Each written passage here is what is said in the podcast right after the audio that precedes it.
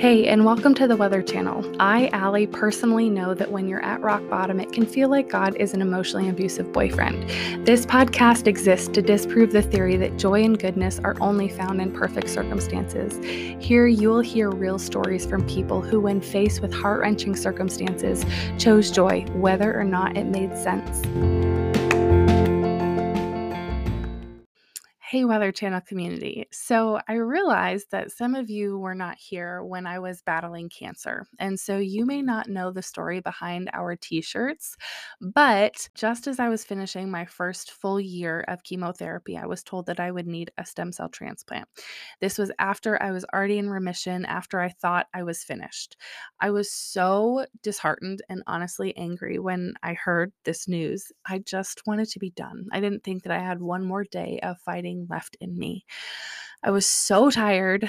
I was tired of hospitals, being away from my girls, tubes, lines, infusions, being poked and prodded, all of the things. And I begged God to give me endurance to continue fighting. I begged Him to give me joy and to provide financially for our family as I continue to fight.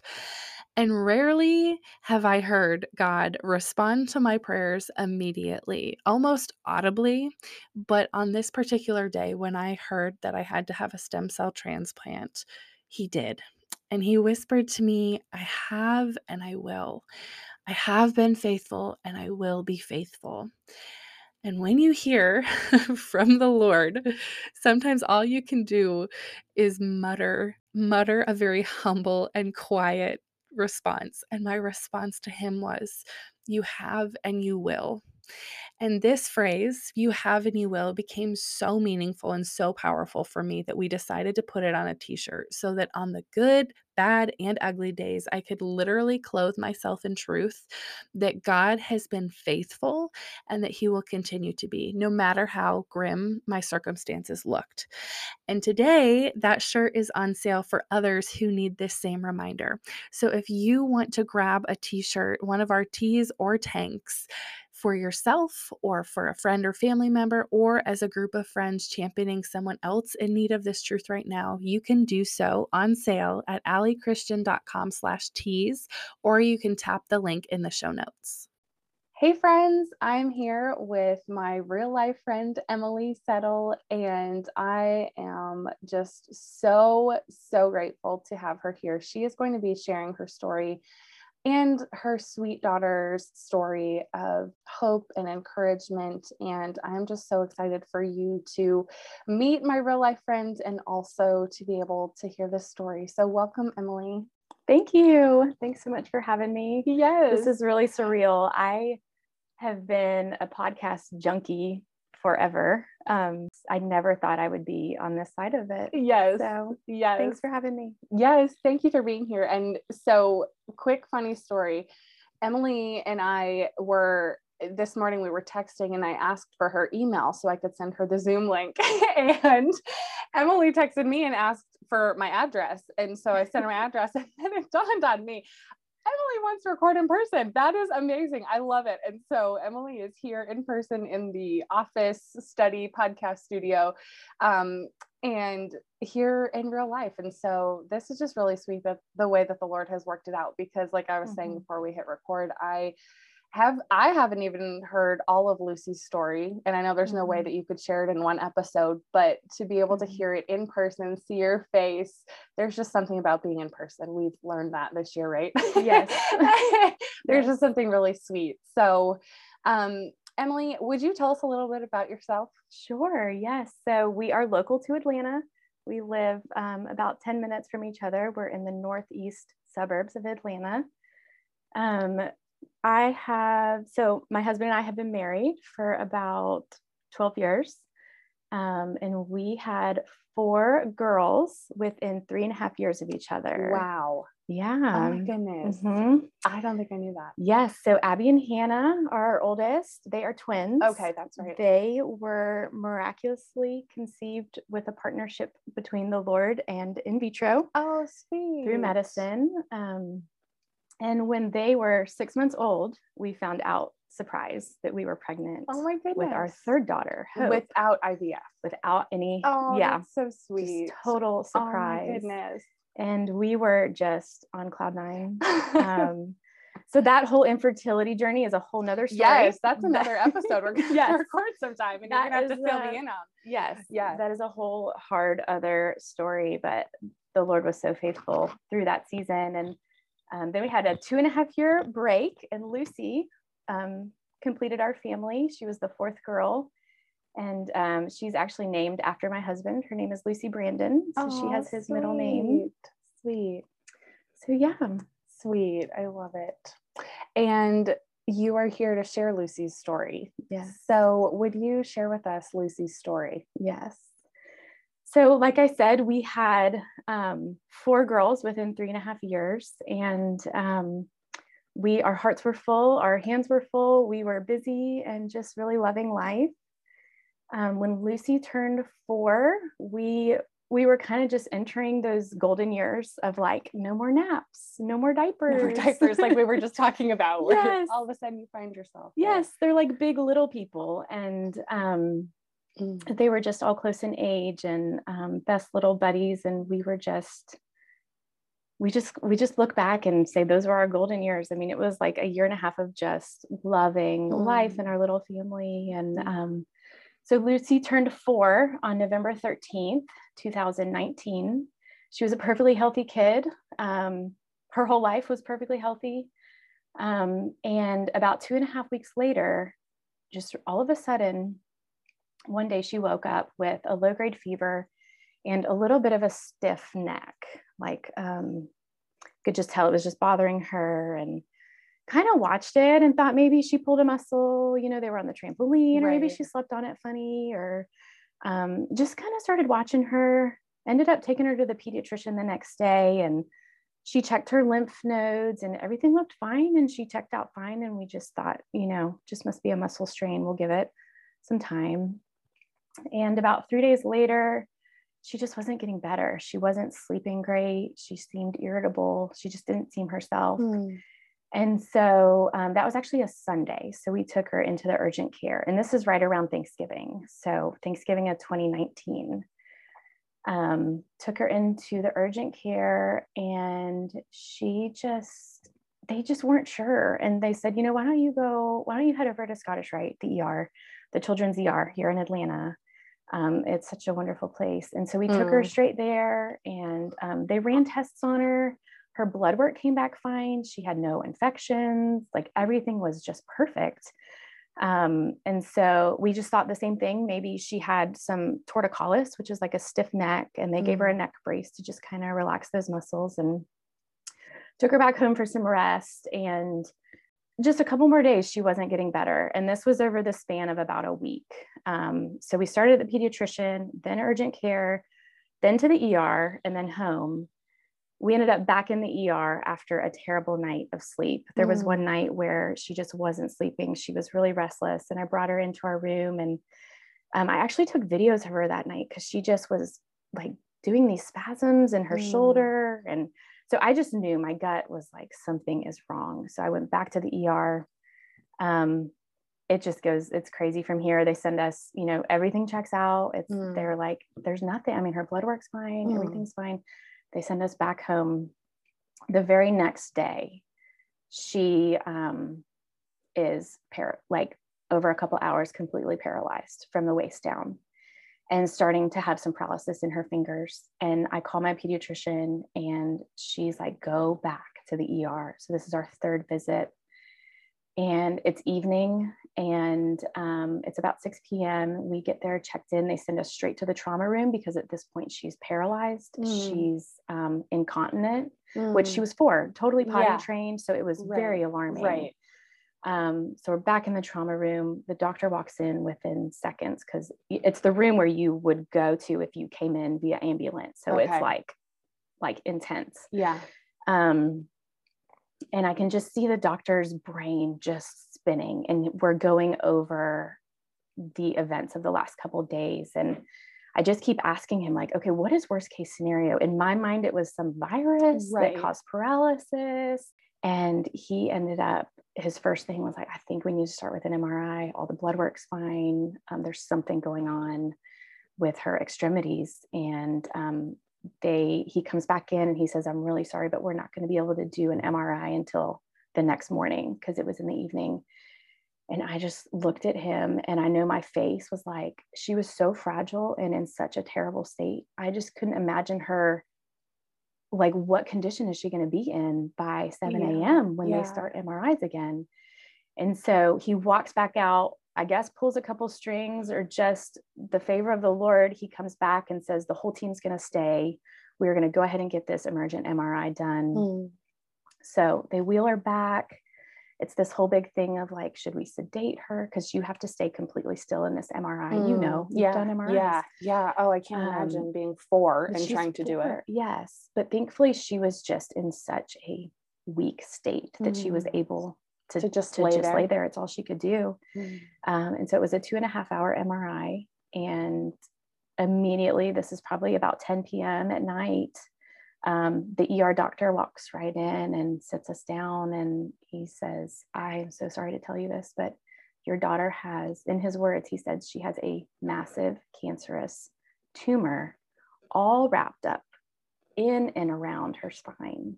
Oh my gosh. And he said the neurologists are on their way. We've called the team. Um, they'll be they'll be in the room within 30 minutes. And we just it's that moment that you see in movies. Right. You're just like, I mean, the world stops.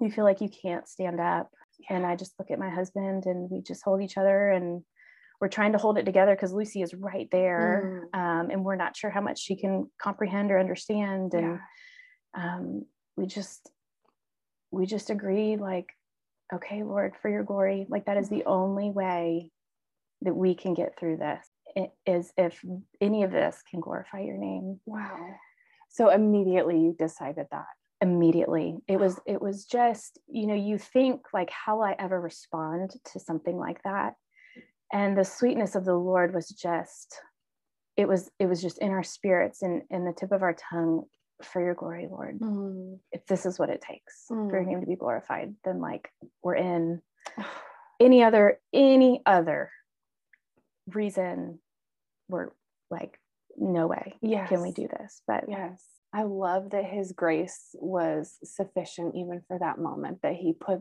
that thought on your heart and in your mind that, yeah. that you just immediately were like, this is all right. So, mm. what happened from there? Okay, so after that, the surgeons come in. It's probably about 10 o'clock, 11 o'clock at night. Um, and they they recommend emergency surgery the very next morning. Wow. Um, and so we So they thought they could operate. Yes. Okay. Yes. They weren't totally sure, but they were um it's amazing how in this emergency situation, like they've already sent the MRI images to the neurosurgeon who's scheduled for the next day. And um, I, he was up all night looking at these slides. And I was kind of oh, nervous of like, right. don't you need to sleep? Right, right. If you're going to be operating yeah. on my daughter's spinal cord. Um, but that's just, that's what they're made to do. Yeah. And, and um, wow. So we get um, admitted into the ICU. So we go upstairs and um, they kind of get Lucy settled. They're prepping her for surgery the next morning, and they said it'll probably be around 8 a.m. And so at this point, Jonathan has slowly started to call my my parents, mm. His parents, some dear friends, and it was just the the most shocking, yeah, call right that he's ever had to make. Obviously, yeah. and everyone has questions, and you know, but the Lord just rallies these people. Friends show up in the middle of the night to pray and to mm. bring um, Chick fil A and coffee. And um, at 8 a.m., as soon as the hospital doors open, the waiting room in the NICU was completely full of friends and family. Oh. And we were anticipating surgery at eight. They actually didn't start until about noon because they were still studying um, her her MRI. And that morning, things just got worse and worse and worse. The neurosurgeon walked in, and he's probably a 70 year old man, and he's been doing the, these surgeries forever. And he was just explained how dire this tumor was, and that he has rarely seen something so aggressive. And so things just get worse and worse, and we're terrified, um, just absolutely terrified. And they explain all the risks. I mean, obviously, more paralysis, um, forever paralysis mm. was a huge risk. Um, but we we had a lot of peace that that was the next step. I mean, there was no question because right. of Lucy's the state she was in. Yeah, yeah, she just it was it it had to be the next step. So um, so they started surgery, and um, the surgery actually went really well from the reports. Um, the the initial pathology. So in that first surgery, they um, pull a piece of the tissue, run it, do a quick biopsy, and those first results came back that it was benign and and so that gave them the go ahead to um, debulk the tumor to like remove as much as they could. They actually called in another surgeon that day. Um, so two surgeons worked on her. Um, it was hours and hours. Um, but we were thankful. It seemed like a huge answer to prayer that the tumor was benign.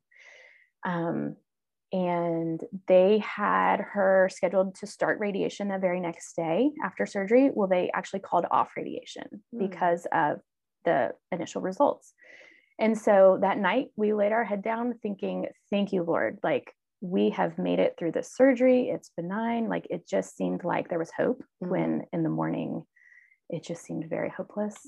Which is so honestly so for people who don't understand cancer they mm-hmm. they have no idea all of these details that go into the diagnosis yes. they they yes. get you know a call with the the the um, actual facts or they see a facebook post that it is mm-hmm. cancer or it isn't cancer but they don't they don't see these behind the scenes things right. that yeah. oh it's this diagnosis oh mm-hmm. guess what you're cancer free oh guess what you're not and just yes. the ups and downs and so yes your mind is just like oh yeah it goodness. was such a roller coaster and honestly through her whole journey it was so mysterious. We actually never called it cancer until probably after she passed away. Um, wow. Um, it was always a tumor. Okay. Um, because in the cancer world, there's cancers like blood cancers, yeah, and then there's tumors, yeah. Um, and sometimes tumors are either malignant or benign. Mm-hmm. Um, and so through Lucy's pathology reports, it never came back aggressive, which was very mysterious for us and the doctors. Um,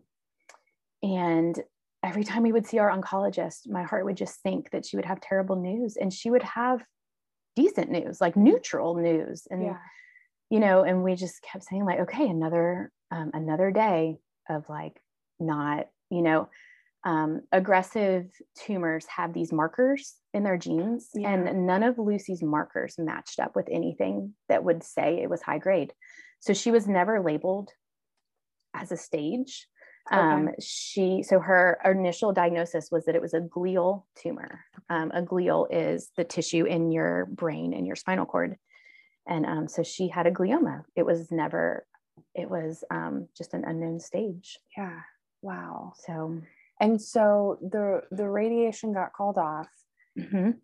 And and then what happened from there? So so at this point, Lucy is recovering from a spinal cord injury.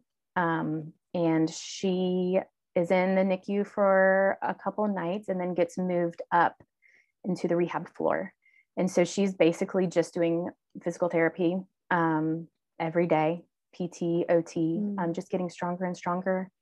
And she's doing well. Um, she's four, so it's really hard emotionally and like she doesn't understand um, but she's working hard and she's having you know they do the best they can with the they bring the Chewa dogs in the right. therapy dogs and she loves that. And um, her room is just covered in stuffed animals and balloons. And so we're literally doing the best we can. Yeah right. Um, and so this was all through december. So her surgery was december 5th um, and then she was in the hospital on the rehab floor until january 8th she came home wow.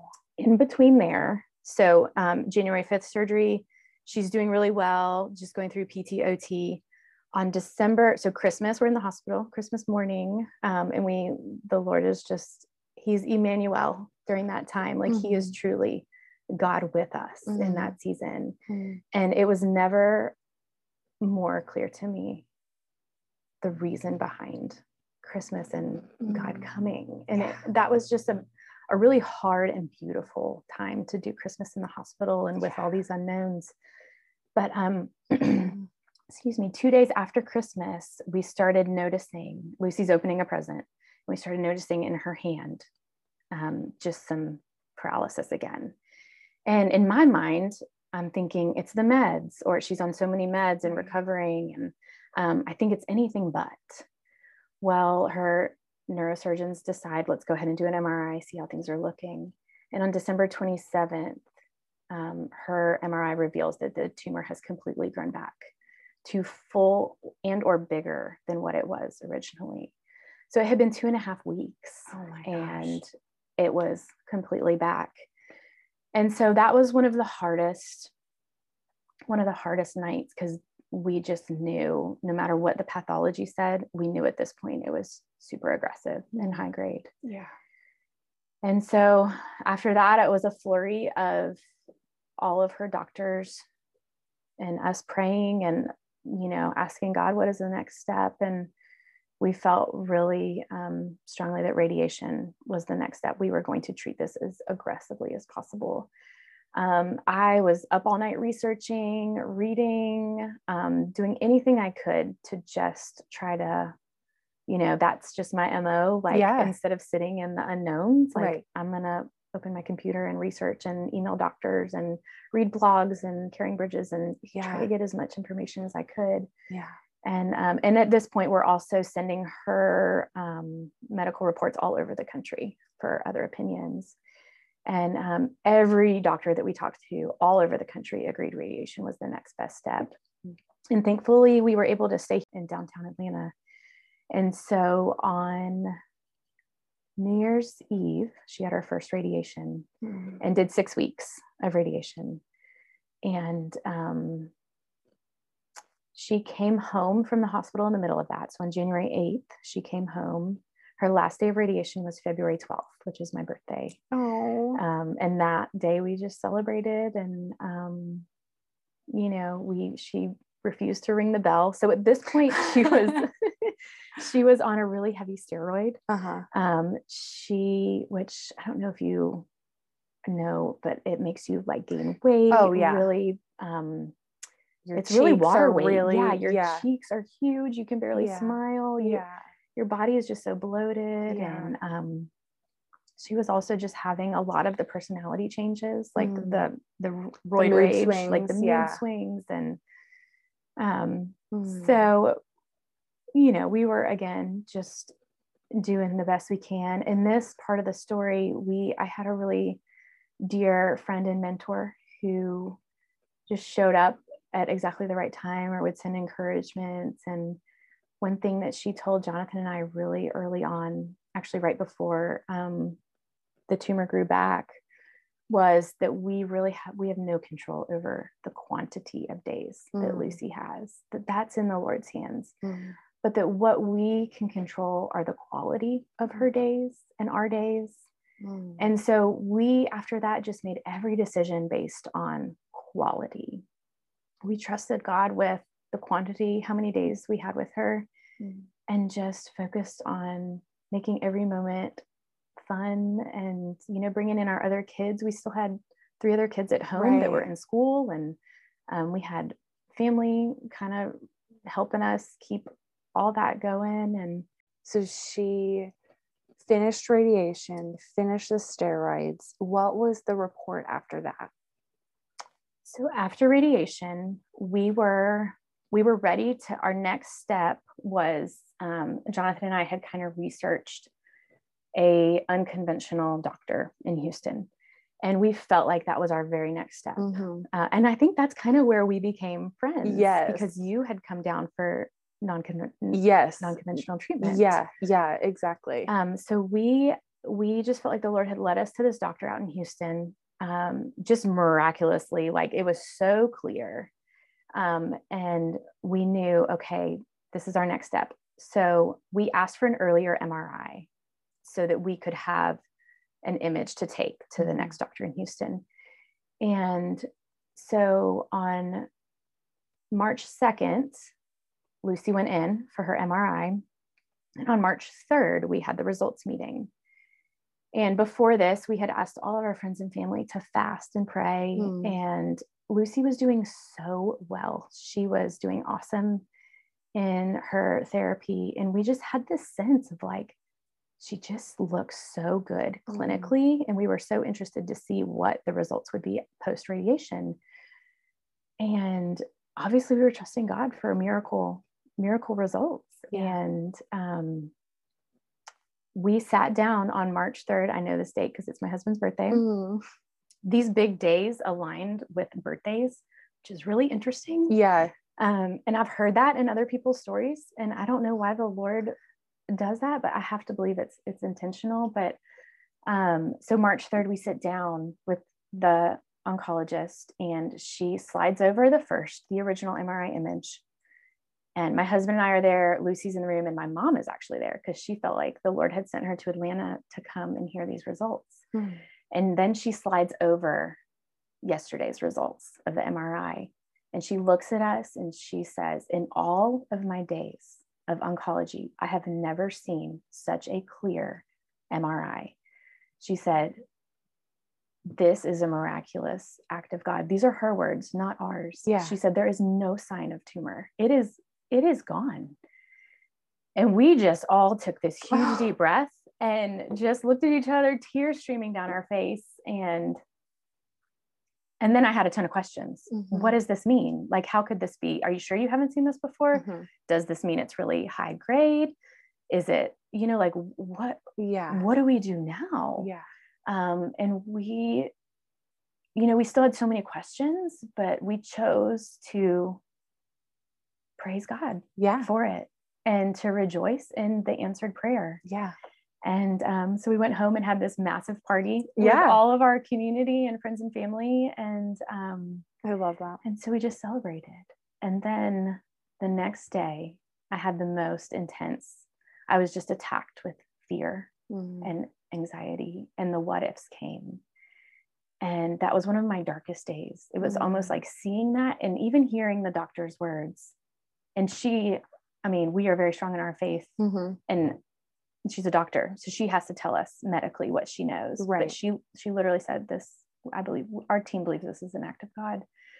Um so the next day i just had to pray through the fear. And um the lord just whispered to me it's not about the miracle. It's not about what i can do. It's about who i am. Mm. and that just gave me so much peace because it's miracles they're all temporary. Yeah. I mean all healing miracles this side of heaven they end mm-hmm. right? Like mm-hmm. our only our true lasting miracle is healing in eternity yeah. in heaven. Yeah. And so um, i was just reminded of that truth and just cho- we chose to walk forward um, in what had what had occurred and we just celebrated. A week later covid hit the world shut down yeah. seven days after that. And um, for us, the miracle of March was that we had the sweetest family time. Our kids, school was canceled. So our kids were home all day. We had breakfast, lunch, and dinner together. We watched movies. We got a puppy. We got a quarantine puppy. My husband had promised Lucy when she started taking her first steps again that he would get her a puppy. And so um, the middle of March, she started taking steps, holding his hand. And so we got a puppy, a golden retriever, um, just like the therapy dogs at the hospital yeah. that just brought us so much joy and laughter. Yeah. And, um, so that was just such a gift, that season of time with the six of us. Um, and I think when I look back, you know, that the miracle, and then I'll tell the story of what happens next, but mm-hmm. that season is just a, such a gift. And we have chosen to see that as a miracle mm. because if that scan hadn't been clear, we would have been heading to Houston. We would have, you know, and then COVID would have hit. We would have been separated. We would have mm. maybe been stuck in Houston. We would have maybe not been able to do the treatments because of COVID. So I just have to believe that the Lord orchestrated that out of his mercy and that that was that was a grace yes. on lucy's story. Yes. Yeah. Oh, that's so sweet.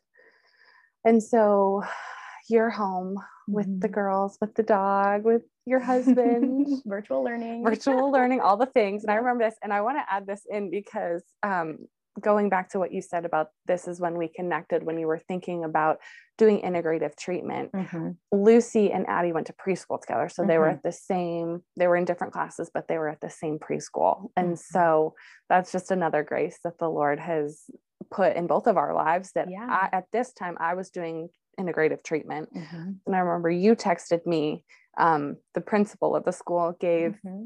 I think I had your number too because when you texted so. it popped up and I was like, oh my goodness, I've been waiting for you to talk to me because I didn't want to impose and I had been praying because I was in a Bible study at the school and um and I just remember that was one of the first times when when I shared my doctor's name with you and then you had called him and and he told you that he doesn't mm-hmm. do pediatric work i remember that right. was one of the first times that and i'll never forget that because i just felt like what like yes. just so hopeless and frustrated and like oh my mm-hmm. goodness like we do live in a broken world you know like you there are limited resources there are mm-hmm. laws and restrictions and and you know etc and i just felt mm-hmm. like no this little girl you know needs something somebody right. help her what do you yes. mean you don't you know yeah so what happens after that um march okay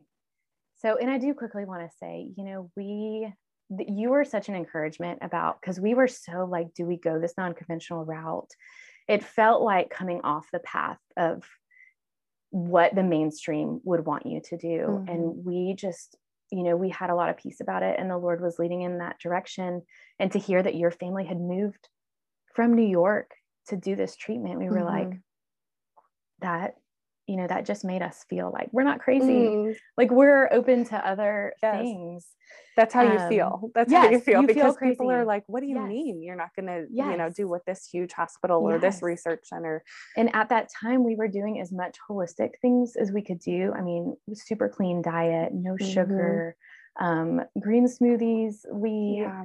i mean all of lucy's life i think the one of the most confusing parts of her diagnosis is there's nothing that we did any different with Lucy that we didn't do with our other children. Yeah. Like they all had the same environmental um, toxins or yeah. Um, yeah. anything that they anything that could have caused this. Yes. All of your other girls have all, the same. Yes, they have the same chance. genetics.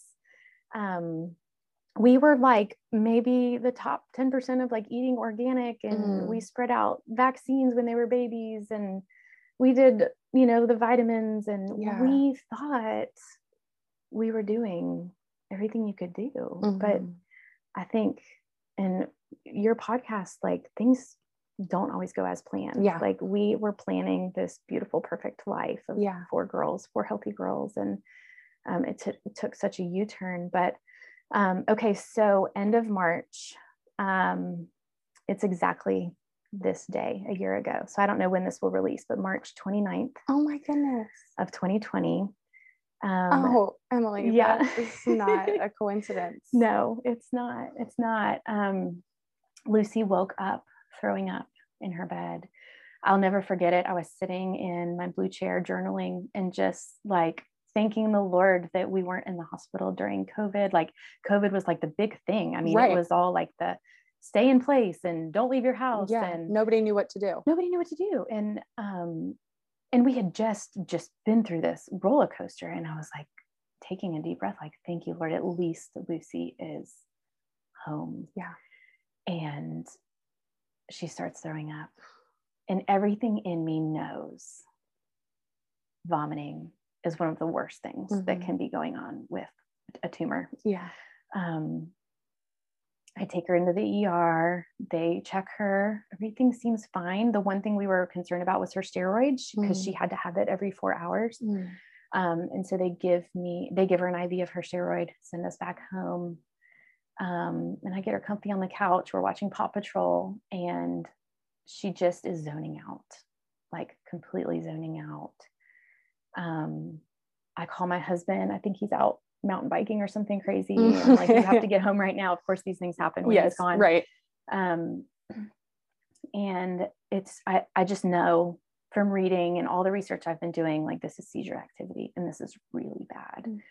Um, and she actually, it's, you know, we're on the phone with the hospital, we're calling her doctors, like trying to decide. I think the, one of the hardest things about all of this is the decisions you have to make. Yes. Within like quickly. Yeah. Like, what do we do? Yes. Like, do we stay home? Do we go to the hospital? I yeah. don't want to go back to the yeah. ER. Like, this poor child has been yeah. through so much.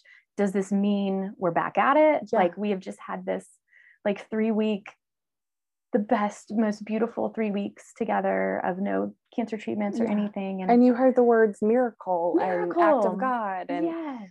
So and your children, your other children are right there. And you're like, I can relate in a sense that yes. you know you try and act calm and yes protect them but yes. also at the same time your time is of the essence and you're freaking yes yes freaking yeah we were doing. yeah so on the couch lucy actually has a full-blown seizure mm-hmm. and we rush her a, a, neighbor comes over stays with the kids we rush her um, we actually end up at the fire department they give her a, you know her first dose of Ativan to try to calm yeah. the seizing. They put her in the ambulance. They don't let me in the ambulance because of COVID, COVID. protocols. Oh my goodness. So we follow the ambulance to the ER. We get there.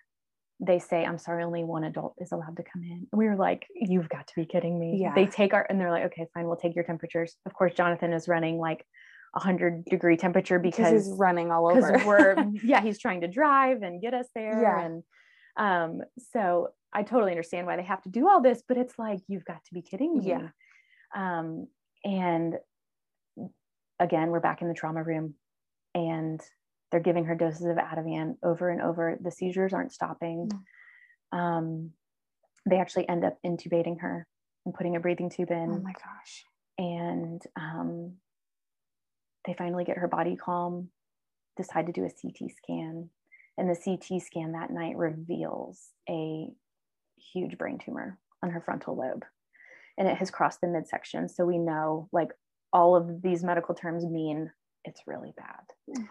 And they, we call my mom. She, you know, each time these events have happened, my mom gets in the car and drives from South Carolina and she meets us at the hospital and um, she ends up staying that night with lucy because she's intubated and she's you know she's in a coma mm-hmm. and um, jonathan and i go home to pack our bags for who knows how long because right. we've we've done this before and yeah. um, we just knew there was there was nothing i mean this was it this mean this had meant that that at that time we knew it was cancer we knew it had metastasized all over her central nervous system her her spinal cord was still completely clear where the miraculous main tumor had disappeared mm. but now it was in her brain and down the bottom the lower end mm. of her mm. spinal column and at this point you know the next day we get back to the hospital they, we sneak jonathan in because only one adult is allowed um, and our nurses uh, I probably shouldn't. I hope I don't get anyone in trouble, but we're, no. we're, both there because it was truly, at this point, it was an end of life situation. Right. I mean, it was, right. they were like, we don't know if she'll come off this ventilator. We don't know the neurological um, response that she will yeah. have to take another breath on her yeah. own. And um, at this point, the doctors are, you know, the oncologists are saying, we've done everything we can do and the ICU nurses are saying, we don't know if she'll come off of this ventilator. And we're making those final um, life decisions of do not resuscitate if she can't take that breath. Yeah. Like we know we trust the Lord with her life mm. and in, in her death, we trust the Lord. And we knew at that point, we're not going to intervene mm. medically because the best thing for Lucy at this point is whole healing in eternity. Like that Be with jesus. with jesus. Mm-hmm. that was um that was our only hope yeah. in those days. And um she actually ended up coming off the ventilator taking a breath um, and they had her home on hospice on comfort care within like two hours. They got her home on um, an in-home ventilator set her up in in our house. Um, mm. and and um, we were so thankful to get her home like i thought I didn't know if she'd leave the hospital. Yeah. And I didn't know if I wanted her to leave the hospital. Right. It seemed like maybe this is easier. yeah. Um, but as soon as we got her home, it was just like, thank you, Lord, for letting us bring her home into her own bed and letting her sisters have some time to be with her and um, family to come see her Yeah. and just keep her comfortable. And um, she was actually home on hospice for um, six weeks. And we had a nurse that came to the house and helped us. And Mm, um, our nurse was an angel mm. from the Lord. She was actually trained in grief counseling. And we say that she was like 10% Lucy's nurse and 90% our Mhm. grief counselor. And she would come, of course, she would check Lucy's vitals and we would talk medically, but she would just sit at our kitchen table and talk to us about what we were going through. And um, she was just such a gift. She was a safe place. She, um, she worked in hospice. I mean, she was a professional at what we were going through, and she loved the Lord. And she, we had faith in common. It was a, um, a faith-based hospice, Okay. pediatric. I mean, it was amazing. Oh, so six weeks. Lucy's in hospice for six weeks. Mhm. Okay. Yeah. And was what was that time like with her? Just like was it yeah. Was it sweet? Was she sleeping? Yeah. What did that look like? so both it was it was sweet um we we were just kind of in this tension of we know lucy's heaven bound like she's she's going home to be with Mhm. jesus but we don't know when we Mhm. don't know there was so much we had a lot of peace but there was also this fear of like what are the next couple weeks going to look like yeah. and how long is this going to take Yeah. And what's it did the thought like and what's it actually going to look like yes go through your head? Yeah. yeah yeah and we asked our nurse that all the time Yeah. like what Like, just tell us, like yeah what are we looking for Yeah. next and how much longer do you think we have and um, she had a lot she had a couple of really great weeks um, two or three good weeks of still doing puzzles and watching tv Mm. and um, so this was um, basically april 1st through um, she ended up passing away may 13th Mm. and um, one of the big things is we were just praying that she would make it through Abby and Hannah's birthday, which was April 24th. Mm. Um, and she did. And we have a really sweet memory of her. They had a sleepover. Um, we were not very COVID friendly at the time. I mean, we just kind of had our core people that, Yeah, that your we bubble. just, yeah, we had our bubble that you, you know, you just Yeah. have to have that. yes. And, um, and we have a really sweet memory of her coming down that next morning um, and laying on the couch and watching TV with all of Abby and Hannah's friends. And Oh. um, she was sleepy towards the end. We had family come in and visit with her, and um, my mom sat with her a lot and let Jonathan and I go out and do some things with the girls, and um, feeling helpless, Yeah. like not knowing yeah. there was nothing we could do, Yeah. and just waiting, truly waiting on the Lord Yeah. and His timing, and just praying that the Lord would have mercy and and take her. I mean, you get to the most Mm. impossible place as a mother of like true sacrificial love is wanting your daughter to go to heaven Mm. because she was so Mm. her body was so broken she was so sick um, and towards Oh. the end we were managing her seizures. Um, she was sedated a lot. Um, and we got the news that she was imminent a couple about six hours before she passed away. And yeah there was a day where she came and checked her vitals and her blood pressure was through the roof and she was running a fever. And those are signs. Mm. at this point i don't think she had been responsive for about 24 hours um, mother's day was actually the Mm. last day that she was responsive. And um, we just crawled in bed and laid with her and family came in and her sisters came in and we played harp music harp worship music was something that we heard the lord whisper to us to do. And so we just we did and we read scripture and um, drank coffee because it was through the night. And um, i will say it was the most devastating but holy moment i've ever experienced in my life i have never seen anyone i didn't know death until this like i have no um I've never seen anyone die. So I just did not know Yeah. like what to expect. This was obviously um, something so foreign to me and our family. Um, but it was the most holy moment. I mean, fam- a heaven felt so tangible and so real. And um, and she peacefully passed. We had family. Our um, a group from our church came and prayed over us, and um, you know that I yeah, it's just So beautiful. the girls said goodbye and they our nurse really encouraged them to be a part of it to um to watch it and she kind of just walked us through like now's a good time to bring the girls in and when to send them out and um and that was such a gift because Yeah. we didn't know Yeah. what in the world like how to do right. that with other children Right. What are some of the most clear ways that God revealed himself to you?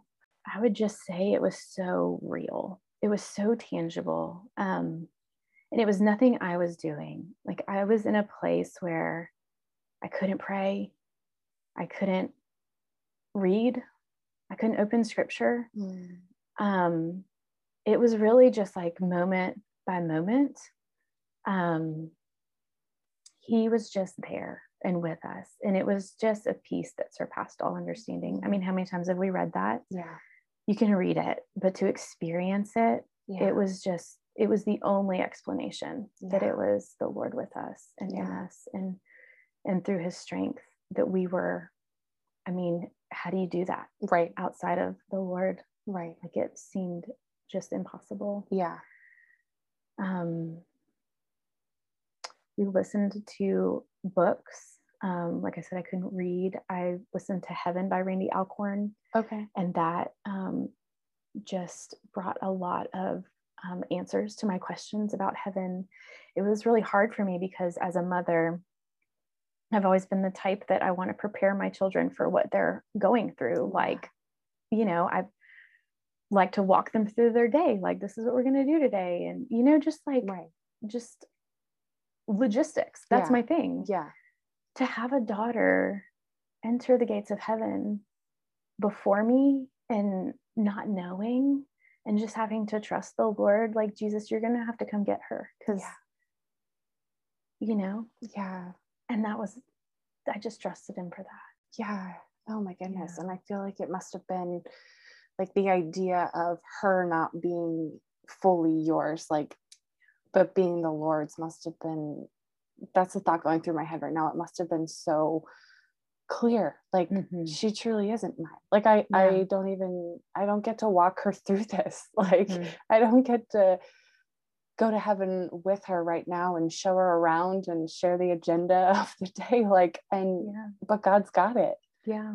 Like he's he's walking her there and through it and he's got it. Oh my Mm. goodness. That's so crazy to think about and it's so I think it's so good for us to like Mhm. focus on those things that are from above.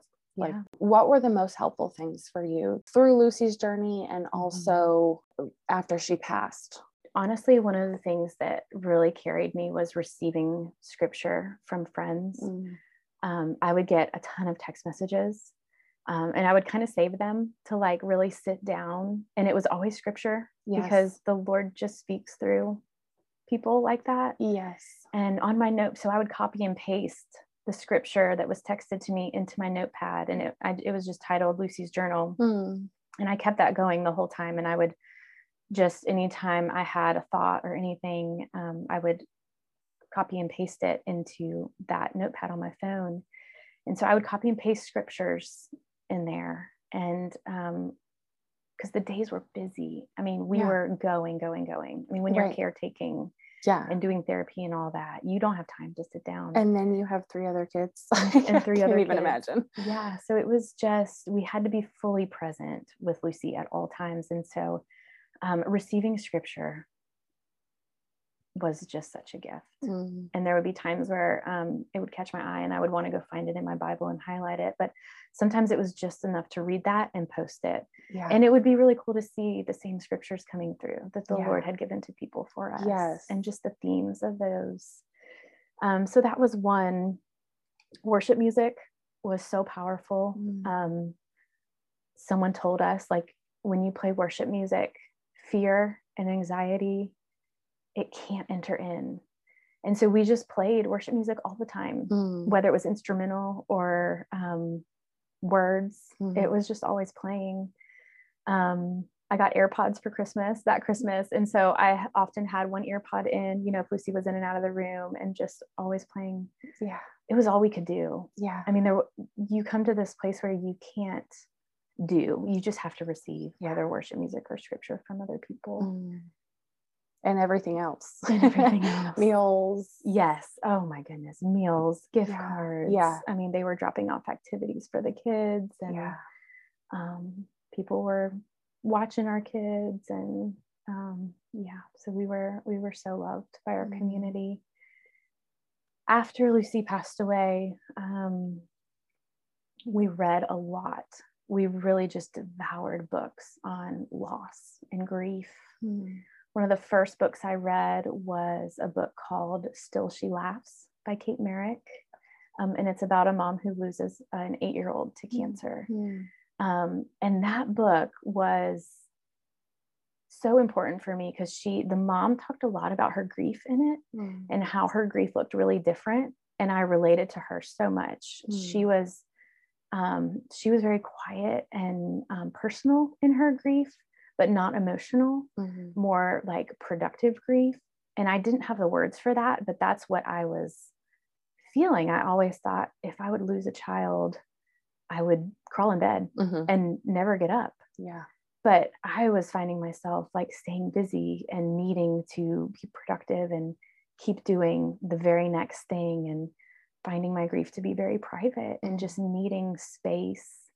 And um, and that book gave me a lot of words for that. And um, and the basis of the book is, and she still laughs. It's from Proverbs 31, Mhm. where it's she's clothed with strength and dignity. dignity. Mhm. And um, I'm paraphrasing, but she looks at the future and she still laughs. Yeah. And I just, I just knew that there was still a bright future for us and a future full of joy, and that we could laugh. Like it was okay to laugh and to find joy Mm. even after losing Lucy.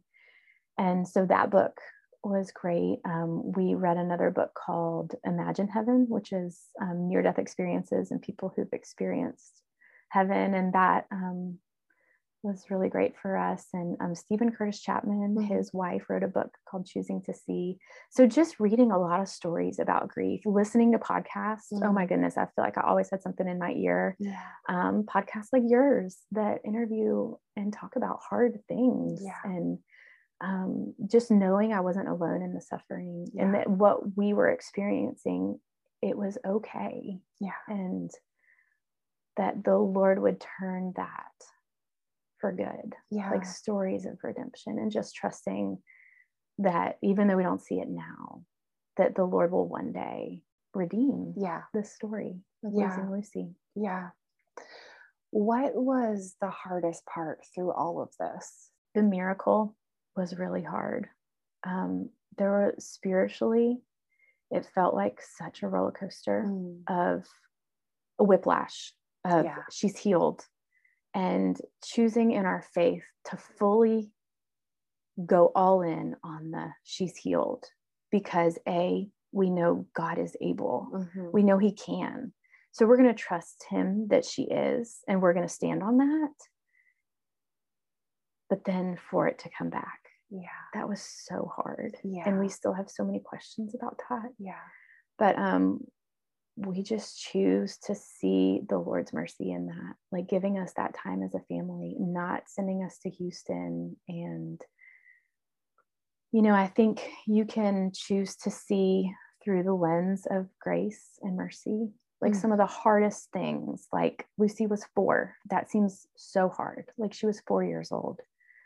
But also, that seems like mercy because she didn't fully understand Mm. and she didn't question what was going on and it seems like it seems merciful that she was only four in a Mm. way Yeah.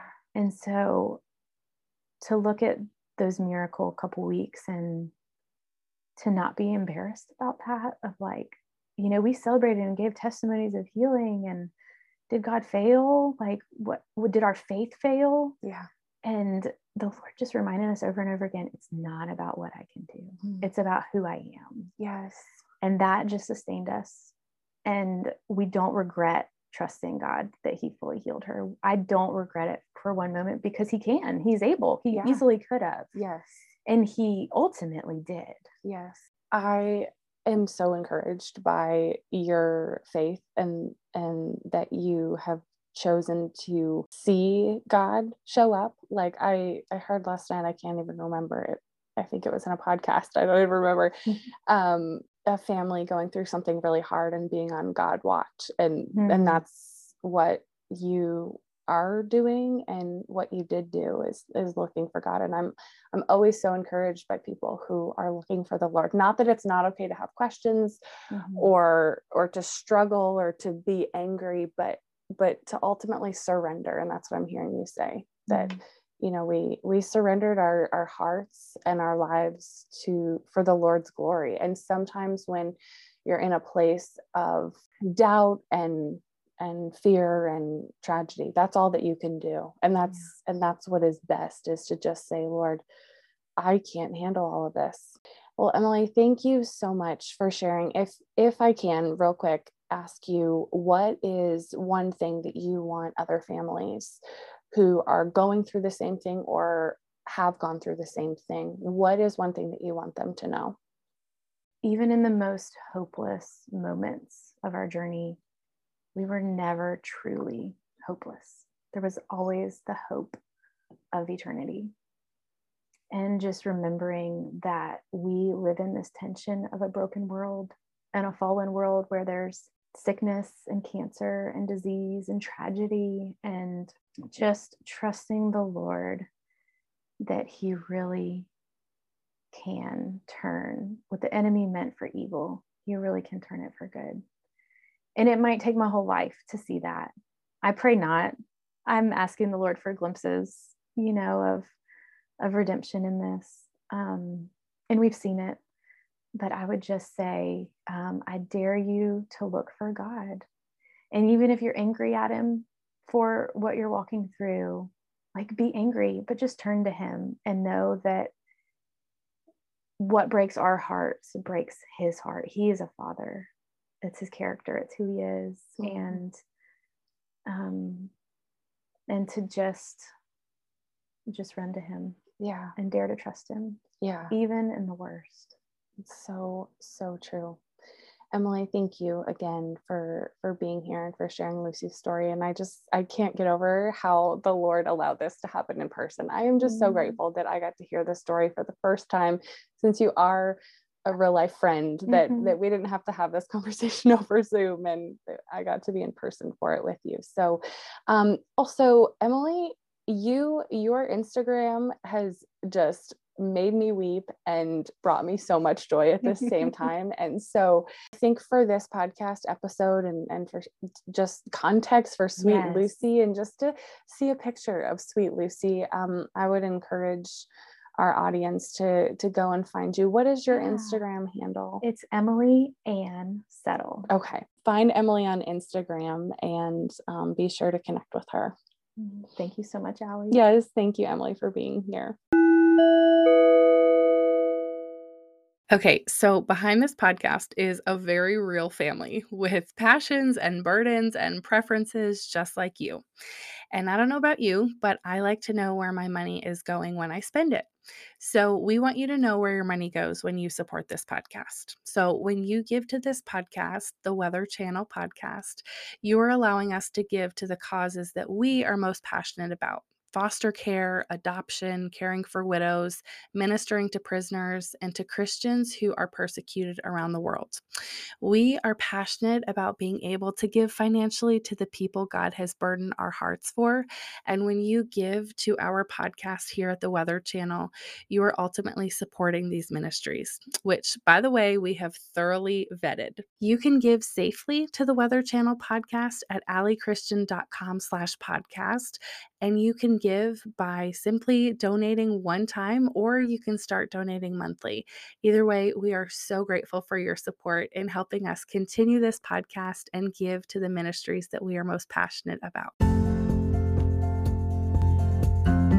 Hey, thank you for joining us today. I hope you're not falling for a lie that you could never be holy enough to respond to your situation as our guest today did. I know that's sometimes where my head goes when I hear stories of holy struggle, so can I remind you that you have everything you need to respond the same way? Jesus offers hope in our pain, and it usually only requires a perspective shift to notice it. So whether it's time in His Word, going for a walk through creation, or a heart to heart with a friend, this is your weekly reminder to take time to snatch that much needed perspective shift. Música